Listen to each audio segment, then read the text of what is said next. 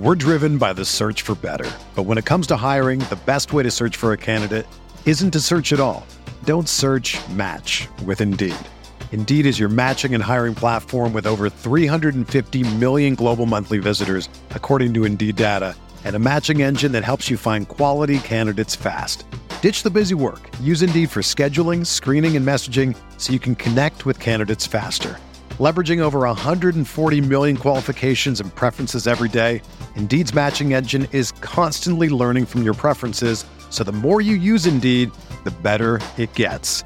Join more than 3.5 million businesses worldwide that use Indeed to hire great talent fast. And listeners of this show will get a $75 sponsored job credit to get your jobs more visibility at Indeed.com slash BlueWire. Just go to Indeed.com slash BlueWire right now and support our show by saying that you heard about Indeed on this podcast. That's Indeed.com slash BlueWire. Terms and conditions apply. Need to hire? You need Indeed. What's up, y'all? It's Drewski, and I've teamed up with Mountain Dew to produce a hilarious new basketball podcast called The Dew Zone with Drewski. Learn the backstories of your favorite ballers and celebrities like Jamal Murray. Did you have like a favorite team? Was it the Raptors at the time or no? Was the Raptors even started around that time? Come on, bro. I ain't that old, fam. you talking like I'm 50. Taylor Rooks, A'ja Wilson, and many more. You won't want to miss this. Listen to The Dew Zone with Drewski on Apple Podcasts, Spotify, and wherever you listen to podcasts. This is Greg Olsen, here to tell you about my new podcast, TE1. On the show, I had a chance to talk to my fellow tight ends who have revolutionized the position from an extra lineman to a dual threat superstar. And just like my guests have changed the game, this year, NFLSundayTicket.tv is revolutionizing your NFL viewing experience. Stream all the live out of market NFL games every Sunday on your favorite devices and never miss a moment from your favorite players. Visit NFLSundayTicket.tv and use the promo code GREG88 at checkout and get 15% off your subscription. That's NFLSundayTicket.tv and the promo code GREG88. Subscribe to TE1 and get NFLSundayTicket.tv, an unmatched dual threat.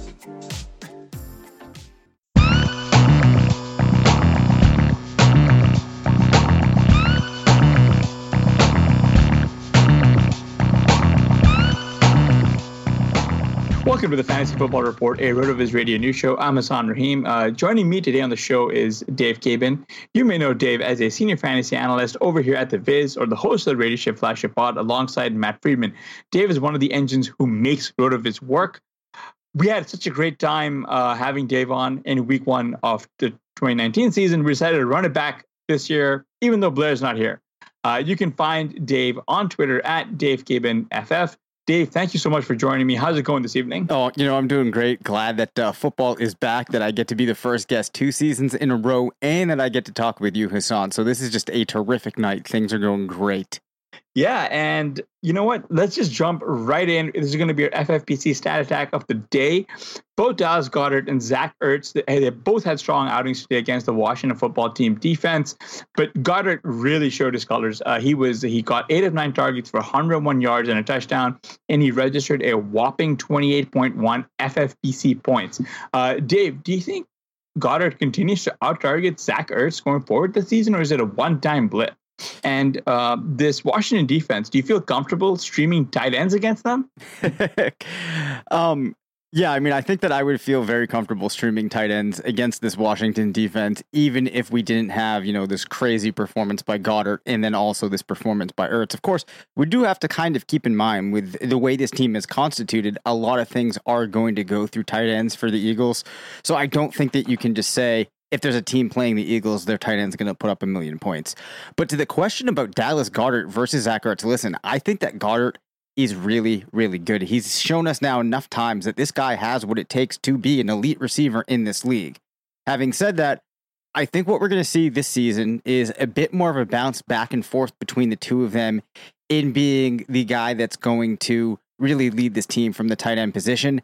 I still, though, don't want to get ahead of myself here, and I'm going to say that overall we see Ertz putting up more points than Goedert, but nonetheless, very encouraging performance for uh, the younger tight end.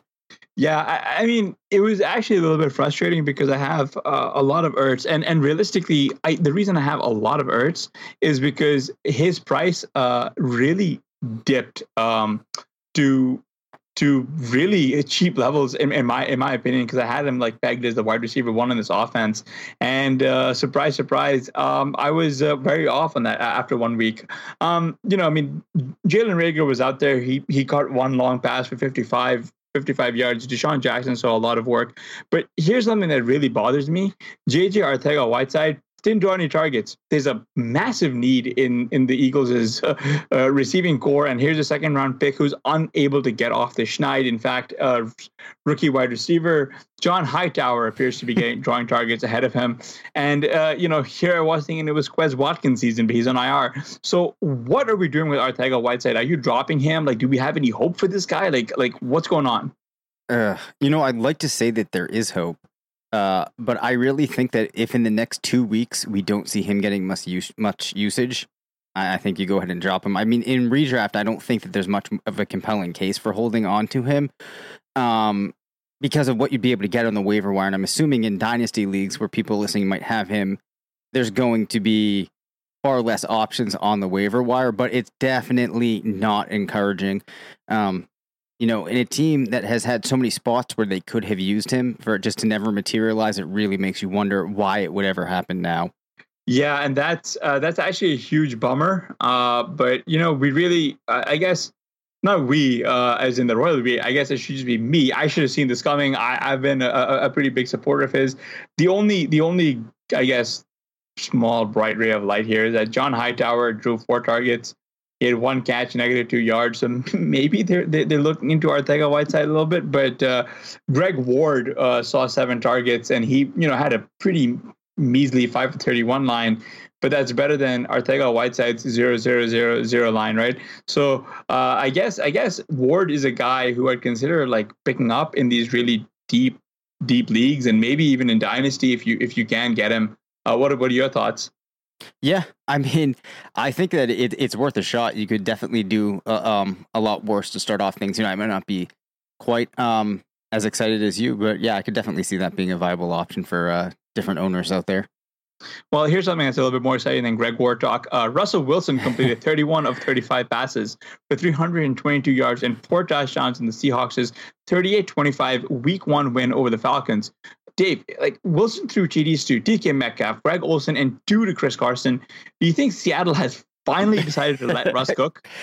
Oh, I'm not going to go out on a limb and say that, especially because two of them came to Chris Carson, um, which just doesn't feel like if you're really trying to let Russ cook the way that you would go about things. Uh, so I, I'm inclined to say this might have just been more situational in the way the game played out, but who knows? Maybe they're opening up things a little bit more. At the very least, it is really encouraging. And um, I have to just say, I was really shocked when all of a sudden at the bottom of my screen I start seeing, you know, Chris Carson with the one receiving touchdown, and then I saw the second one coming in. Uh, so yeah, it's it's pretty exciting. As far as the rest of the season goes, you know, I think you there's reason to think that Metcalf might be the better option for uh, fantasy you know, he might be the more usable, better receiver, especially in a low. Vol- I mean, Lockett's been so efficient, right? But Metcalf and Lockett's been good at finding the end zone, but it's possible Metcalf is just better at that. And I think that in this offense, that's what you're going to want. As far as Carson's receiving role goes, uh, do I think that any other running backs will steal looks away from Carson? You know, unless Rashad Penny was available, I'm actually going to go with no here. What about you?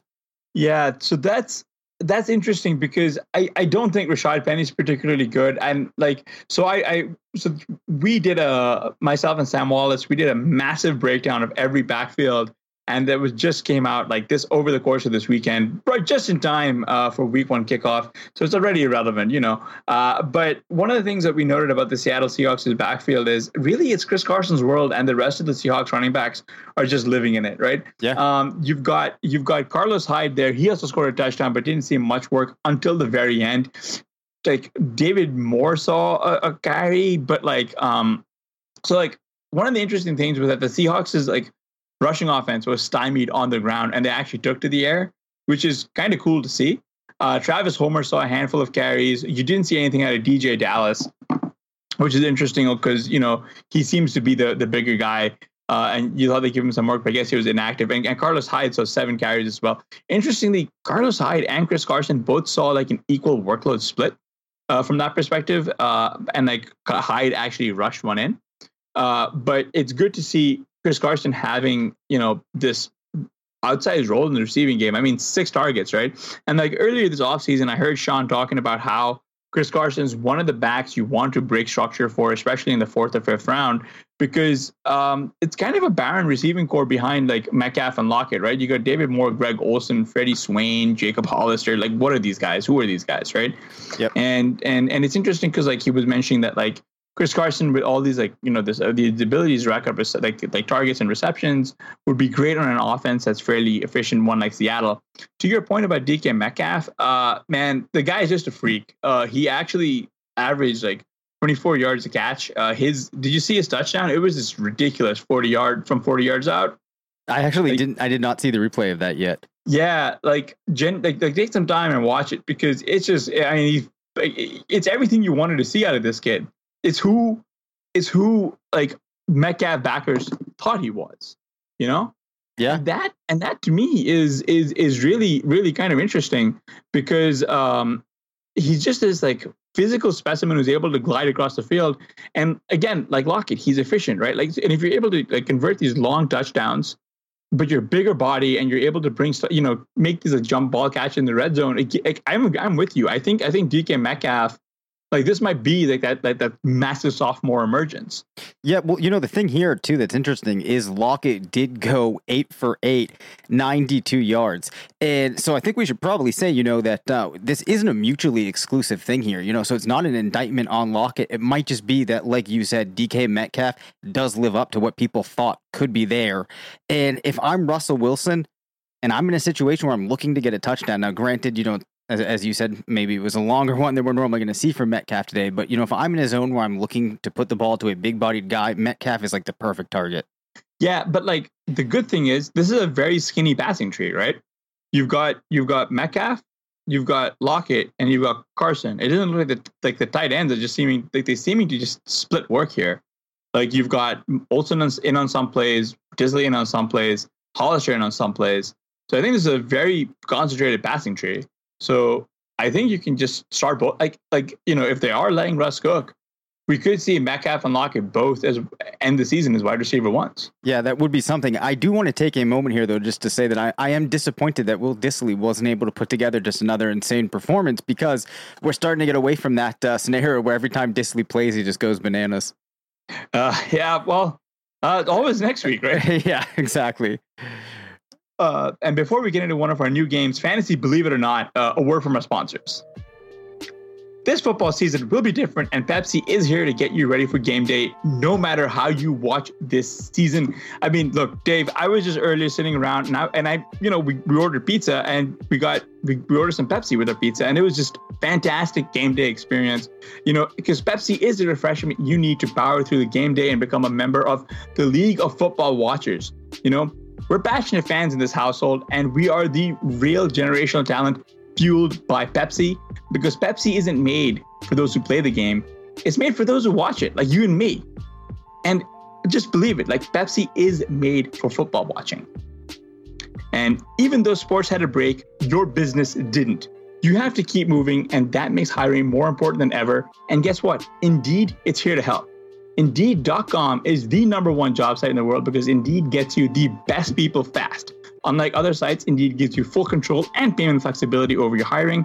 You only pay for what you need. You can pause your account at any time, and there are no long term contracts. Plus, Indeed provides powerful tools to make your search that much easier, like sponsored jobs, which are shown to be three and a half times more likely to result in a hire with 73% of online job seekers visiting Indeed each month, Indeed is going to get you the important hire you just like they have for over 3 million businesses. Right now, Indeed is offering our listeners a free $75 credit to boost your job post, which means more quality candidates will see it faster. Try Indeed out with a free $75 credit at indeed.com slash bluewire. This is their best offer available anywhere. Go right now to indeed.com backslash bluewire. Terms and conditions apply. Offer valid to September 30th. At RotoViz, we love titles, we love hardware, we love championships, we love winning, and we love it when you do it too. In 2020, one thing we want to win with you is the Underdog Fantasy Best Ball Mania $1 million Best Ball Tournament.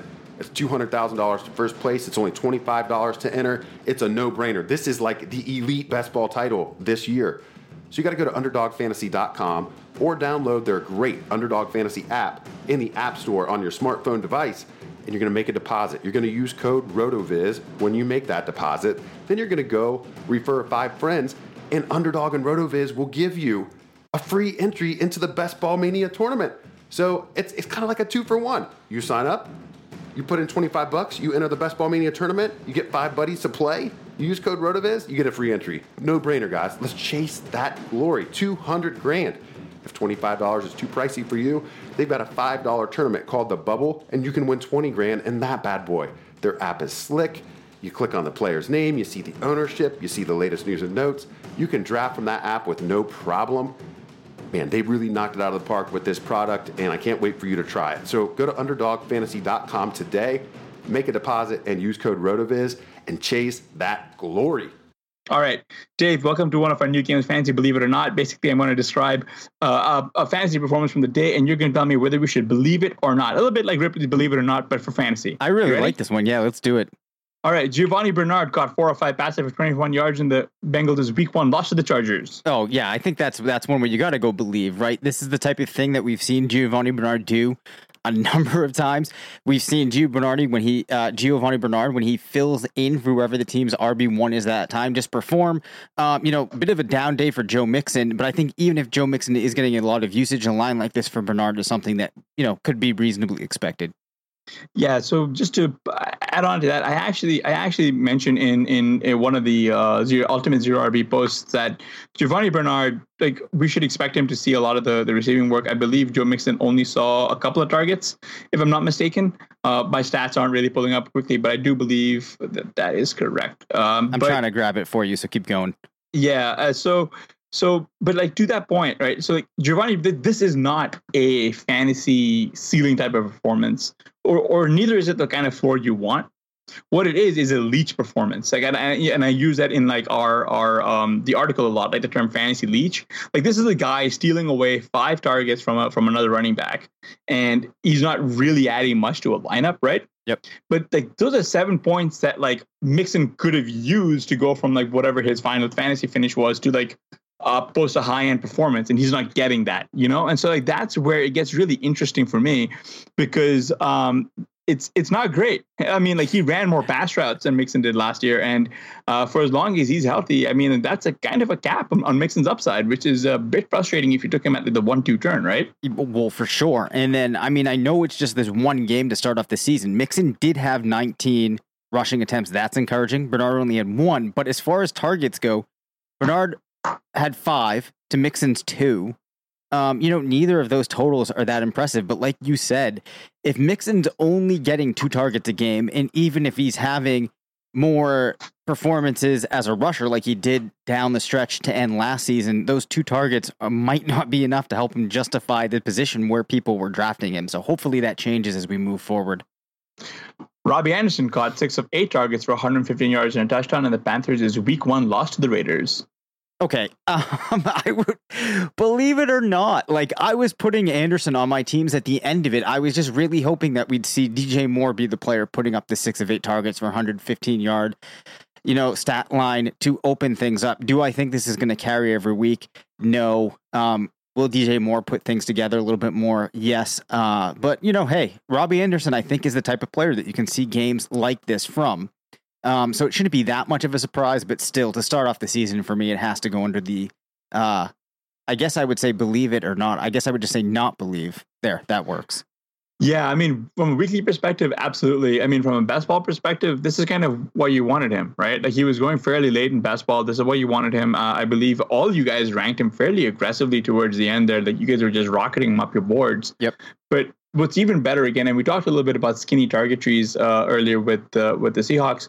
But Anderson had eight targets, Moore had nine targets, and Curtis Samuel had eight targets. I mean, Curtis Samuel really didn't do all that much with his targets, and like that's going to be one where it'll be interesting to see um, where they go. They only gave McCaffrey four targets, so it seems like uh, falling in a negative script there was uh, was good for the wideouts. And given you know the state of the of the uh, defense, uh, they might just see a negative script a lot more. Again, with DJ Moore seeing nine targets, eh, the volume's there. Uh, it'll all snap back together, right? Yeah, yeah, you know, you make a good point. Actually, this is one of those games where having not had the chance to go back and actually like watch the condensed film of it yet doesn't feel that good for good for more. But I guess you know, nine targets is nothing to complain about. Only fifty four yards, but listen, I think that Moore is a good enough player that you give him nine targets. Uh, some weeks he's going to break one of those for a long play, find the end zone. No need to no need to worry yet. Adrian Peterson rushed 14 times for 93 yards in week one against Chicago.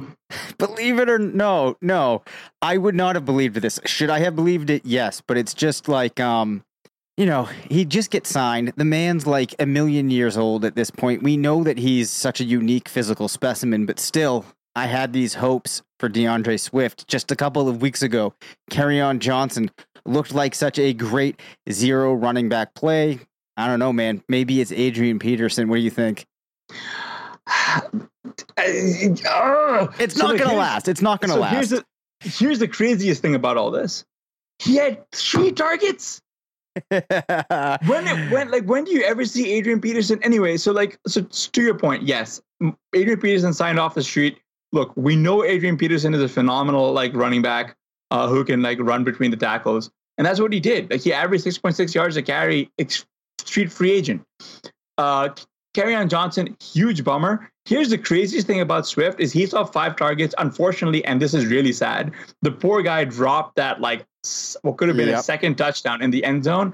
I felt so bad for him, but like the only thought going through my head was like, oh, so Matt Patricia is gonna use carry on like like DeAndre Swift in like the two minute drill and around the goal line where he got one touchdown. So if you're using your rookie second round running back in the highest leverage situations in the game, including trusting him to take a target that was essentially the game winning pass.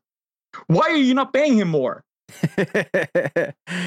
Like that's that's my question. Yeah. Like what like what is going on through that man's head, Matt Patricia's is uh I, I I don't know, and I'm hoping that that we can figure it out. It's a bit of a bummer uh because I'm looking at like the target share here. Danny Amendola is going to be a bit of an issue. Like I think just going forward a little bit for like Swift's interim value, I'm really really optimistic on on Swift's value over the long run. He was a little expensive to really call a quote unquote zero RB target, but I'm pretty optimistic that he comes on hot down the stretch. Um, around week um hopefully hopefully uh you know around the bye weeks but um anytime you're ready um uh, swift please Well, you, you know, though, I do want to just pop in here quickly just to say it is only week one. I know it feels like all of a sudden we're seeing these these things and, you know, we finally have something tangible.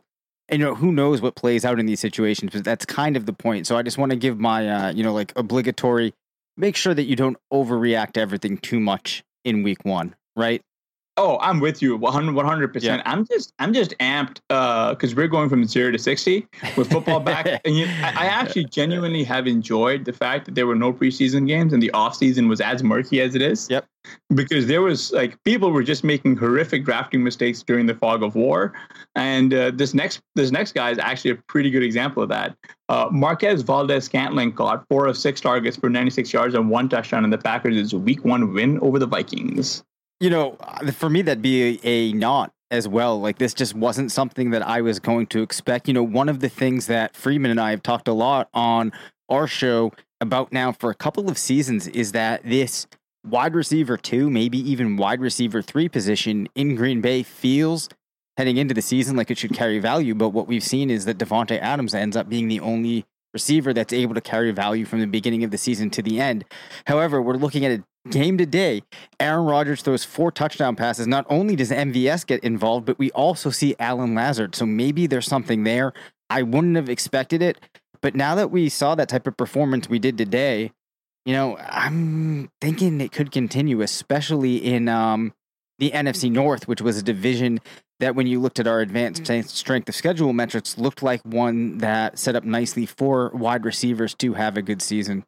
Yeah, so the I, I agree with you in that like trying to basically figure out who Green Bay's wide receiver two or three is has absolutely been folly. um, because like the ADP never matches what Yeah. happens when when we actually you know break camp. It's just been absolutely ridiculously like how off script. I mean, I mean, MVS was going in like the ninth round last year, where you know basically where Lazard is going this year. So it's only karmic uh, karmic justice because that the, the roles are, are, are are flipped. You know. Yep. Yeah. I, I know.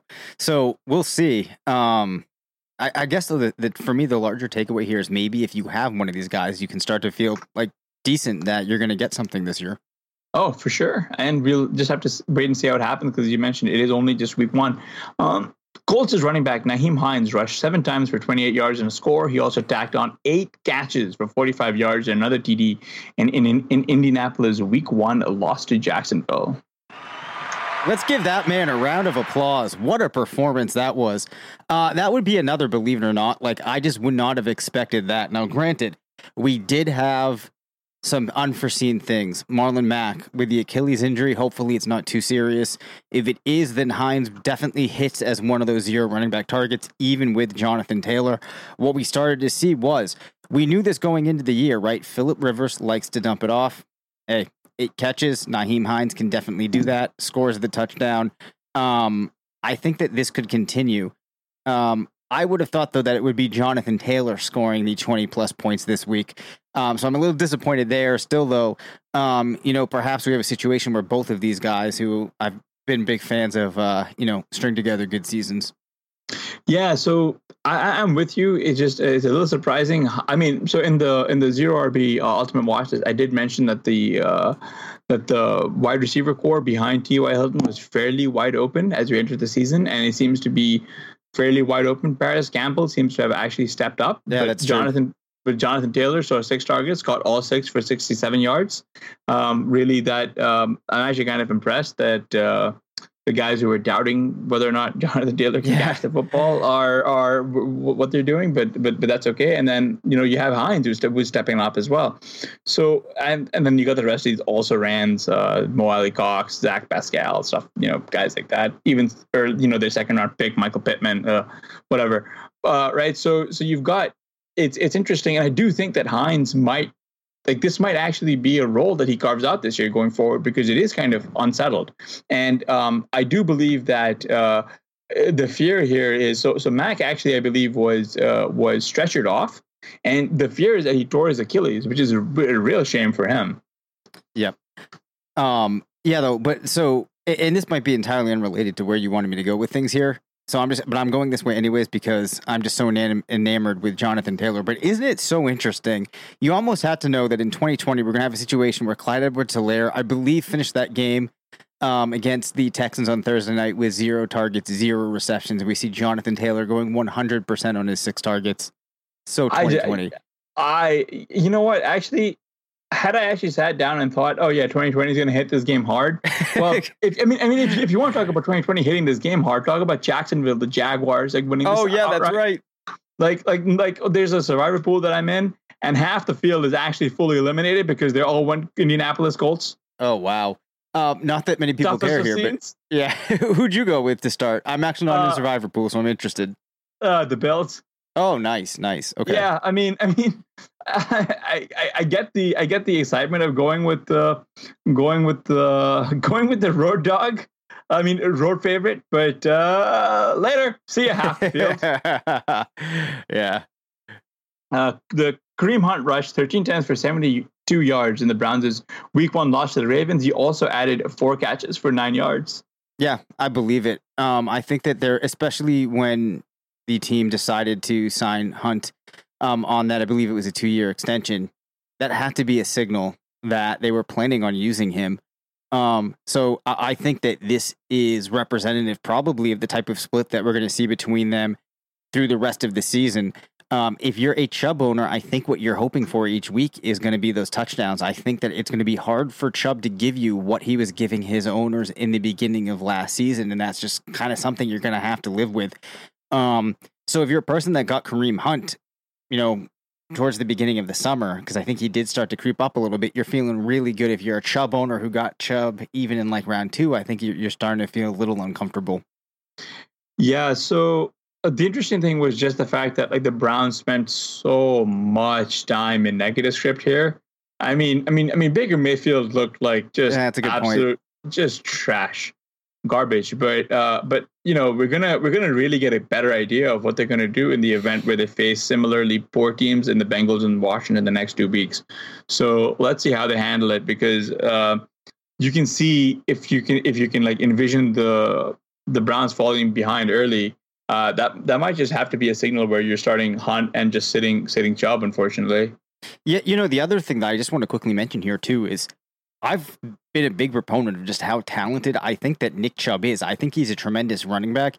But when you look at these two backs as a whole, I don't think that anybody's going to tell you that there's this huge discrepancy between the two, which is another reason um, why this Hunt signing is particularly impactful. Hey, I'm with you. And uh, let's talk a little bit about let's keep this to backup RBs as well. So Joshua Kelley rushed for 60 yards and a TD on 12 carries, and the Chargers' Week One win over the Bengals. You know, I don't think I would have had this reflected anywhere in anything that I put together, but I guess this is one of those I'm going to say believe it just in that um I think there were reasons to point to Austin Ekeler not getting all of the work. You know, Curtis Patrick had talked about Joshua Kelley being the type of guy that makes for a solid pick. Um and that had a compelling case for being somebody that would get involved and here it is coming to fruition. Um so yeah, definitely encouraging and I'm I'm kind of wishing that I'd gotten more exposure to Kelley than I did. Uh because yes, it's only one week. It is week one, but hey, I mean, this is something you can point to as a really positive start. Yeah, and I believe, uh, I mean, so in the just I keep referring to it because it's fresh in my mind, but Yep. in, in the in the, in the Ultimate Zero RB watch list, I did mention that Joshua Kelley was clearly running as a running back two in camp. Um, Justin Jackson seems to, and then Sean noticed this as well, was that Justin Jackson was dealing with some kind of an injury, and he seems to have re-hurt himself, and he had to leave the game. Yep. Austin Ekeler, I should be receiving a lot bigger target share but I don't know what they're doing. I mean, I guess I guess running for like Ty- Tyrod doesn't really like target the quarterbacks, uh, run running backs for some odd reason, which is really stupid because like Ekeler is ostensibly one of their best playmakers with the ball in his hands, especially in space. Yeah, you know, so this is one that I'm really interested to go back and actually be able to watch some of this game because I heard people talking about Taylor like he played absolutely horribly. So that's not helping, uh, you know, any of these players out. Yeah, I, this is just so we had Kevin Cole on the pod a couple of weeks ago, and he mentioned the same thing. Just like Taylor was terrible when he was at Cleveland as well. Like he was real, like just yeah, a, abominably bad, right? like Yep. and and and uh, it was it didn't take long for him to get like benched and i think that that's happening again Um, uh Yeah, can I share one? This is entirely unrelated to anything, but um, earlier in the week I was looking at some things. Do you remember when Terrell Pl- uh, Terrell Pryor was playing receiver for Cleveland? oh yeah Dude, his numbers that year were actually pretty crazy. I Um, know. as- I, I it's, should. it's, it's why i bought in yeah, yeah. So, um, anyway, unrelated there, but uh, that's worth people going and taking a quick Google on. oh for sure like it's it's, it's crazy how close he came to like being a thing Yeah, I know it really is. All right so item number three uh zach Moss rushed nine times for 11 yards in the bills week one win over the jets he also added two receptions for 16 yards and a touchdown dave that may not sound like much but he appeared like like Moss appeared to be the clear cut goal line back for the Bills, despite Singletary, you know, getting the quote unquote start. You know, do you think Moss has earned himself some increased playing time going forward, or is it just something that you want to monitor and you're kind of iffy on, on starting either player? Uh, you know, I really don't have a good feel for what a team like the Bills will do. Uh, but I think that you have to view this as a sign that the team already is recognizing the fact that it's possible Moss might be a more talented back, or at the very least, is the type of guy they have to get usage for. Uh, the fact that he's already scored a touchdown, um, you know, in in the receiving game, I think is something that's important. And, you know, I've started to feel better and better about Moss as time went along this summer. So, yeah, I'm buying the fact that he's probably going to get more playing time. You know, the, the, the rushes of nine yards doesn't feel like a lot, but still, he is a player that is a rookie playing behind a player who had a bit of a surprising year last year with how good he was. And the team just could have said, we're going to trust Singletary. We're going to let him start off. We'll kind of work Moss in slowly, see how he does. But I think that's a pretty good volume for a guy like Moss. right off the bat. So I'd feel good about that if I'm a Moss owner. Yeah, for sure. I mean, so we were lucky enough to get Moss, uh, and he and and like the TD that he scored was actually a receiving TD. Realistically, the goal line back here and their primary running back is Josh Allen. Mhm. I mean, he, like, he had 57 rushing yards today. He had, I believe, two rushing touchdowns as well. So, like, what are you gonna do, right? Right. Like, uh, right, and it's and and it's kind of uh, just to you know close the loop here. Uh, similar to this next player in Cam Newton, who completed 15 of 19 passes for 155 yards, and he rushed for 75 yards and two scores on 15 carries in the Patriots' Week One win over the Dolphins. Dave, I put this question in especially for you. I know you're a Patriots fan. We can end with them. You know, what were your thoughts here on Cam Newton's debut? I thought it was a fantastic debut uh, for a couple of reasons. Just that we were able to see Cam come into a game where it looked like he had a pretty decent feel with some of these players. Uh, Josh McDaniels and the offense seemed really excited about having him incorporated in. They used him in, um, you know, some fun ways. He was running a lot. There's a couple of plays where he was just doing things that you wouldn't see Tom Brady doing. So I think that gives um, a new element naturally that defenses are going to have to account for. I also thought that we saw him start to have a bit of a, you know, a connection with Keel Harry possibly. Uh, Julian Edelman, you know, still remained involved. Uh, do I think this is one of the best offenses you're going to see in the NFL? No, just because I don't think the overall talent is there. But for this weird offseason, for Cam to come in, gel with the offense like that, we didn't get to see him do too much as a passer, but, you know, he gets the two touchdowns on the ground. He looked really healthy, I thought. Overall, this has to get you pretty pumped up. I'd like to see another player in this offense emerge. You know, the, the running back situation, though, is going to be one that I'm still not really sure what we do. And um, it looks like they're going to want Cam to be involved as a rusher. Uh, so as long as he's not banged up, that only really muddies the waters even further in the running back situation, which in hindsight is something that people probably should have been talking about even more when discussing these running backs. The knock was you're not going to know which one to play. Uh, but we weren't even really always accounting for the fact that, you know, Cam might be taking away the most important stat those guys are going to get being touchdowns. Yeah, and like I actually was kind of cognizant of the fact that Cam was going to be doing that. He kind of did that during his time uh, in Carolina anyway. He's one of just the best red zone rushers. I just didn't know how much we'd expect Yeah. to see of him because he had that foot injury, right? Yep. And and and like he has zero compunction about checking down to the running backs. Like he is a very good passer of the of the football. And at the very least, uh, correct me if I'm wrong, but James White very very good at what he does, right? Oh my God. Yeah. James White's fantastic. I, I actually think that it's possible James White is the most talented uh, player that we have on the offensive side of the ball, you know, when it comes to doing exactly what he does. How good Cam is, we'll get to see. You know, maybe he's actually better. Um, and maybe I'm underselling Edelman, and who knows? Maybe Harry's as good as he is, I thought, coming out of the school. But, you know, to the question, James White's really, really good at what he does. Yeah, I so I mean Blair and I were talking about this a little bit, and like I had AJ Brown ranked ahead of Harry, Me too. right? Yep. And but like it's very difficult because you know the kind of similar-ish profiles, kind of similar-ish builds and statures and speed.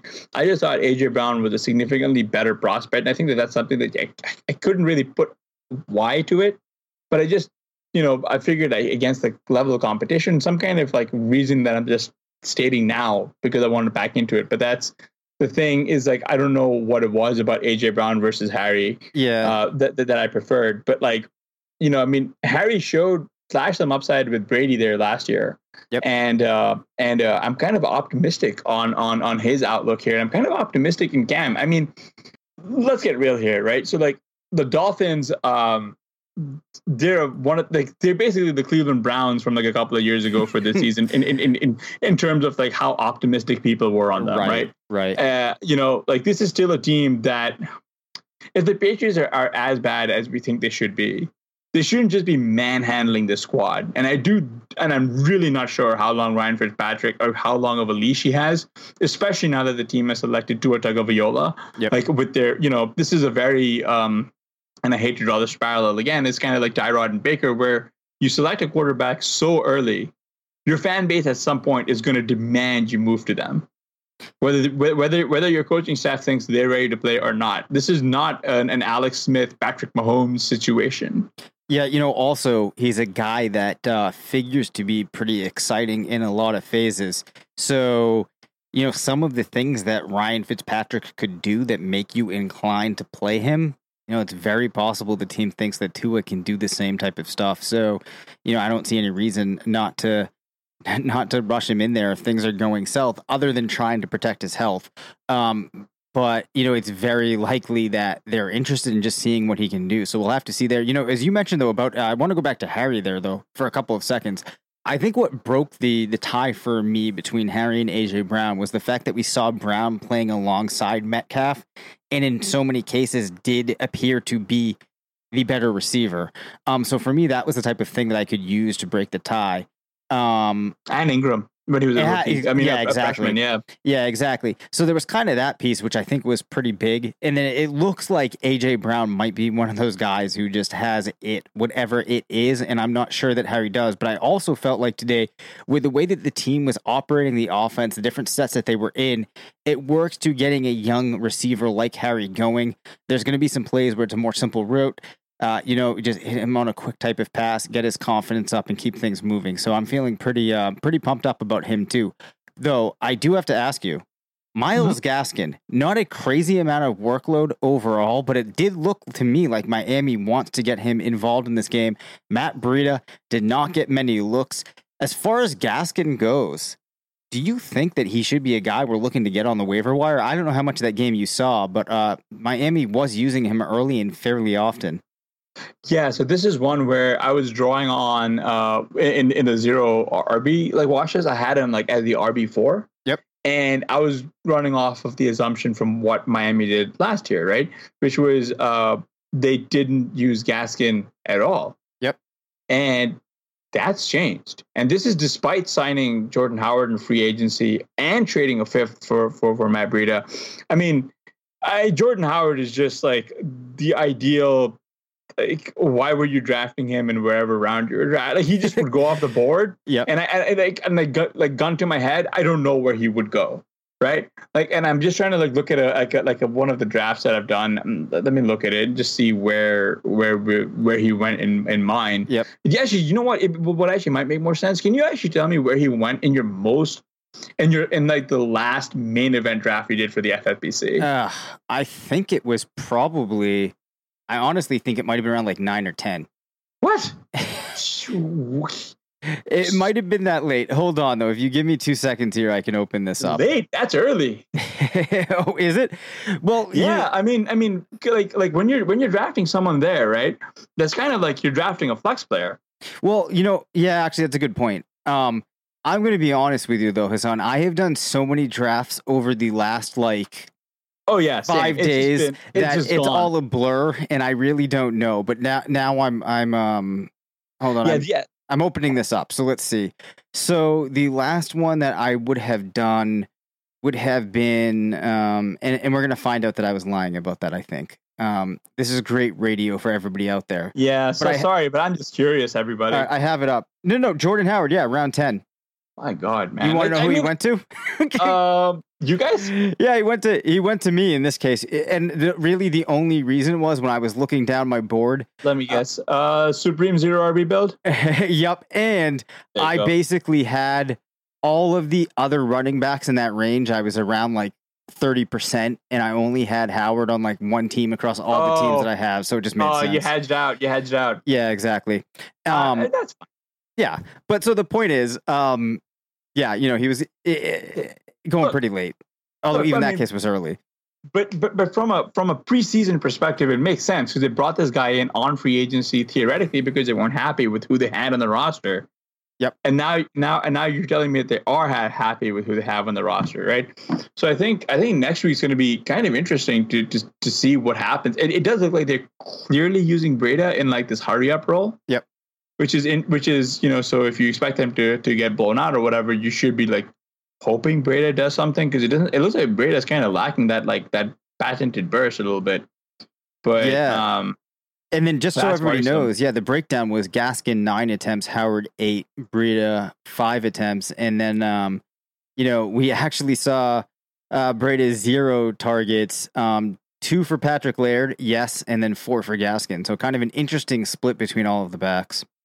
Yeah, and that's and that's where it's weird because they got all four RBs active. Yeah.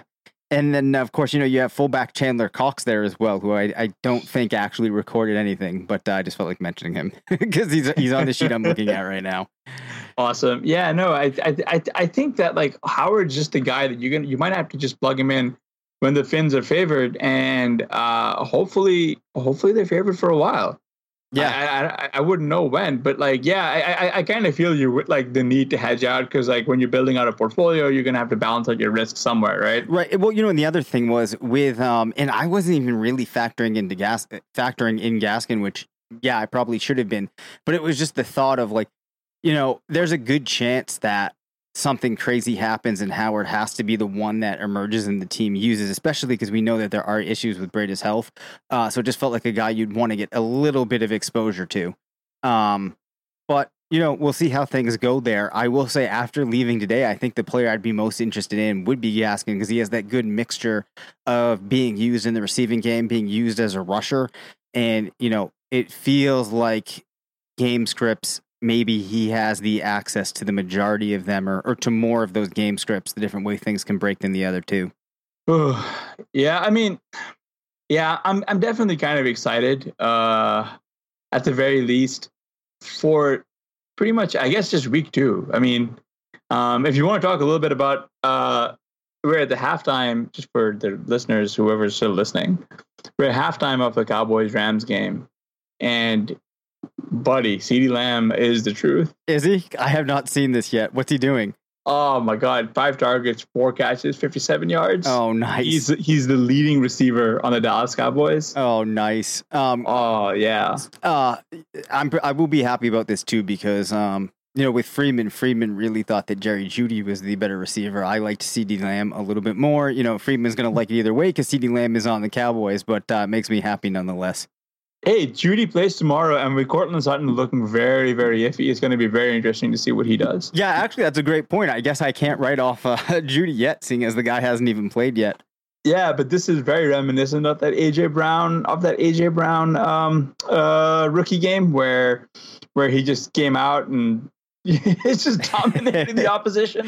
Like, like I mean, I mean, AJ Brown did it on like four targets because uh, the Dead Titans and all that, but like he had hundred yards. Yeah. But but man, buddy, CeeDee Lamb is is is the truth. Is you know the other thing that's been disappointing. Uh, uh, well, granted, I only saw a little bit before we got on here, but dude, feels like the Rams really want to make a point to keep Malcolm Brown involved. I saw Cam Akers getting some usage. Uh, I'm so mad. It's gonna be like the week one, like like Malcolm Brown just shows up. Like they just have to justify the amount of money they're paying him at this point, right? Yeah, that might be true. Like, like just they're paying him so much, and like Cam Akers is clearly so much better. Yep. Like like at the very least, like like Akers still has the one target, and like Brown has three. I don't know why McVay is using him as like the primary back.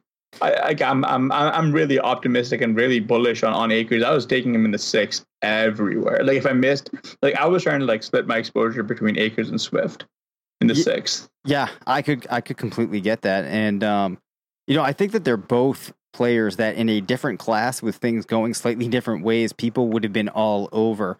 And, um, you know, I think some people weren't sure what to do with Akers' landing spot in LA. But so far, it's looking like this team's keeping pace with uh, Dallas. They actually might have an offense that can put things together and allow Akers to be the type of back that some of us were thinking he could be. Yeah, provided Sean McVay stops deciding that like Malcolm Brown is actually worth right. carries to. right, right. That's the key caveat. Yes. So so tilting because like Akers is so talented. I mean, uh, you know, you can get a ten percent discount to Rotoviz using uh, our, our our promo code, which is Rotoviz Radio. Yeah. So actually, um, all you have to do.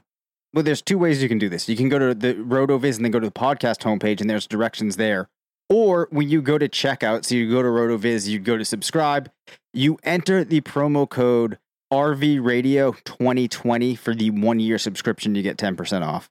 Yeah, and that way you get access to all of our great tools and information. Quite frankly, I was looking at the prospect uh, box score scout when I was writing up uh, Cam Akers for the Ultimate Zero RB watch list.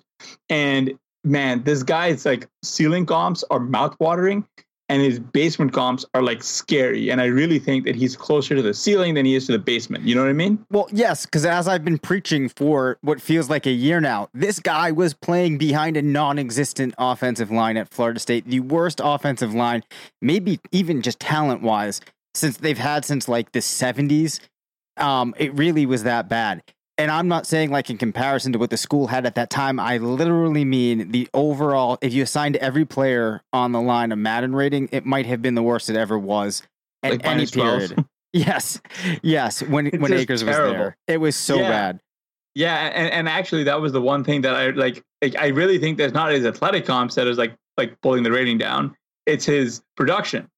Right. And that's and that's where you're you're going like a step further. You're mentioning, oh yeah, the the Madden like it's the O line. Why why you couldn't get anything going? Which you know it kind of matters if you're un- unable to get anything going. Exactly. Well, the other thing too is that team was in complete shambles. Like the offense, you had a situation where Jimbo Fisher basically quit on the team. Um, and then when he left, they brought, Florida State brought in Willie Taggart. The system he was trying to run just did not work for the offensive line that they did have there for the players that were remaining. There was a lot of like JUCO transfers getting involved, players that were not Division One players. The offense just had like no identity. Um, you know, it was a complete, complete disaster. Um, but if you look at his freshman season at a very young age, you know, was just so tremendous. And as I've said now on so many shows, I'm sure people have heard this, but there really were reasons when you looked at his freshman year that he was the best back out of those guys that had to come before him that included Dalvin Cook, Devonta Freeman, Chris Thompson. He really looked like he might have been more talented than any of those guys. Oh, by far. But uh, but but but now we're just rambling on to ramble. uh, that will do it for this edition of the Fantasy Football Report. Some very special thanks to our, uh, to our guest Dave Caban. Be sure to follow him on Twitter at Dave Caban FF. Remember to rate and review the Rotoviz Radio news uh, Ro- Ro- Rotoviz Radio channel on Apple Podcasts and Spotify. For Blair Andrews, I'm Hassan Rahim. Thanks for listening.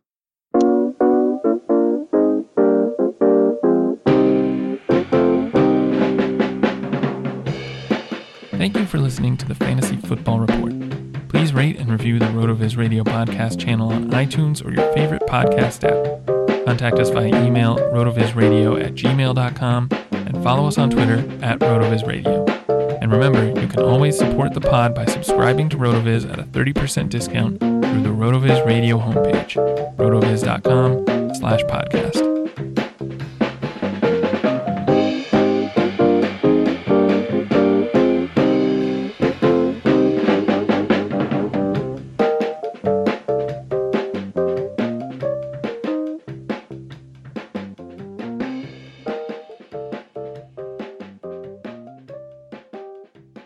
Somebody say playoffs? NBA and NHL are playing for the gold, and our partners at BetOnline have you covered. Get in on all the action, including a new NBA bracket contest with plenty of chances to win. MLB season is pushing into fall, and there's no shortage of ways to bet with hundreds of odds, futures, and props. So take advantage of the return of sports, and remember, the casino never closes. Check it out all day, all night. Go to betonline.ag and use promo code BLUEWIRE to receive your welcome bonus. That's betonline.ag, promo code BLUEWIRE. BetOnline, your online sportsbook experts.